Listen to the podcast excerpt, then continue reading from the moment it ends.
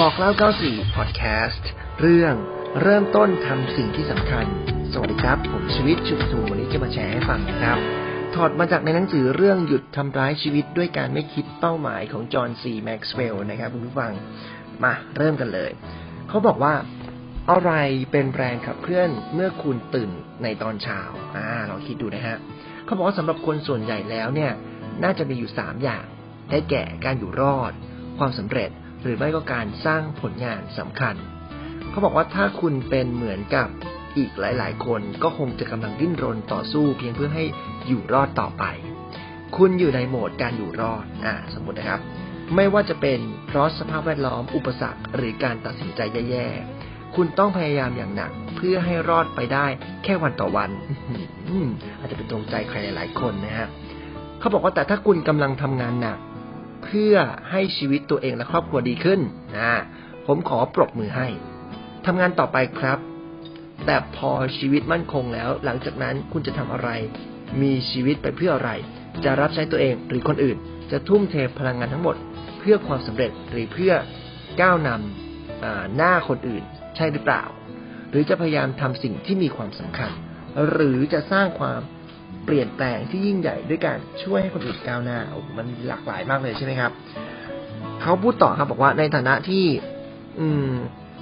คนเขียนเนี่ยนะครับ มักจะเน้นที่การช่วยให้คนที่พบความสำเร็จแล้วเนี่ยได้เจอความหมายที่แท้จริงของชีวิต การเปลี่ยนแปลงที่ว่านี้ค่อนข้างราบรื่นสำหรับบางคน แต่หลายคนไม่เป็นอย่างนั้นนะครับ หลายคนที่ เขารู้จักเนี่ยนะครับ มาถึงจุดที่หาเงินทองได้มากตามเป้า หรือเกินเป้าเราด้วยซ้ำนะครับ แล้วก็คิดว่ามีการเเงินทองเนี่ยมากมายจะทำให้สมหวัง แล้วทำงานไปโดยคิดว่าถ้ามีเงินทองเพิ่มเนี่ยจะมีความสุขขึ้น คิดว่าเงินทองจะทำให้พอใจแล้วก็สมปรารถนา แต่กลับพบว่า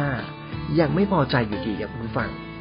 และบางกรณีก็สมปรารถนาน้อยกว่าตอนเริ่มทำงานด้วยซ้ำแถมยังรู้สึกว่าชีวิตว่างเปล่าอีกด้วย เออแปลกเหมือนกันนะฮะเขาบอกว่าหลายคนเอาความสำคัญของตัวเองเนี่ย ไปโยงยึดกับตำแหน่งทางสังคมยศถาบรรดาศักดิ์ขอไปครับยศถาบรรดาศักดิ์ทรัพย์สมบัติทั้งหมดที่มี หรือจำนวนเงินในสมุดธนาคาร รถยนต์ที่ขับบ้านในย่านที่มีชื่อเสียง สามีภรรยาแฟน หรือสัญลักษณ์อื่น ๆ ที่แสดงสันภาพของตัวเอง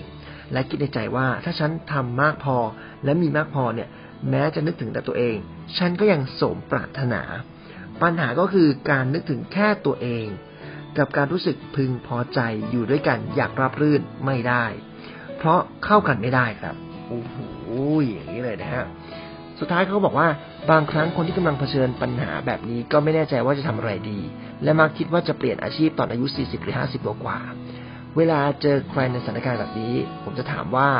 คุณอยากเปลี่ยนอาชีพจริง ๆ หรือว่าอยากจะเปลี่ยนไปมีชีวิตโดยมีความหมาย โดยปกติแล้วไม่ใช่ปัญหาเรื่องงานหรืออาชีพหรอกครับ ถ้าใครคนใครจะนึกถึงแค่ตัวเอง แม้จะเปลี่ยนแปลงสิ่งต่างๆ ภายนอกได้ แต่การเปลี่ยนอาชีพก็จะไม่ได้ช่วยให้มีความสุขมากขึ้นครับ เพราะไม่ว่าจะไปอยู่ที่ไหน ก็จะยังเป็นเหมือนเดิม เพราะเราคือคนคนเดิมนะฮะ ทีนี้ครับแทนที่จะทำแบบนั้น คนแบบนี้ต้องเปลี่ยนไปทำสิ่งที่มีความหมายครับ โดยจะต้องมองว่าคนอื่นสำคัญกว่าตัวเอง ต้องเปลี่ยนวิธีคิดนะฮะจากถ้าทำแล้วฉันได้ประโยชน์เป็นอะไรเนี่ย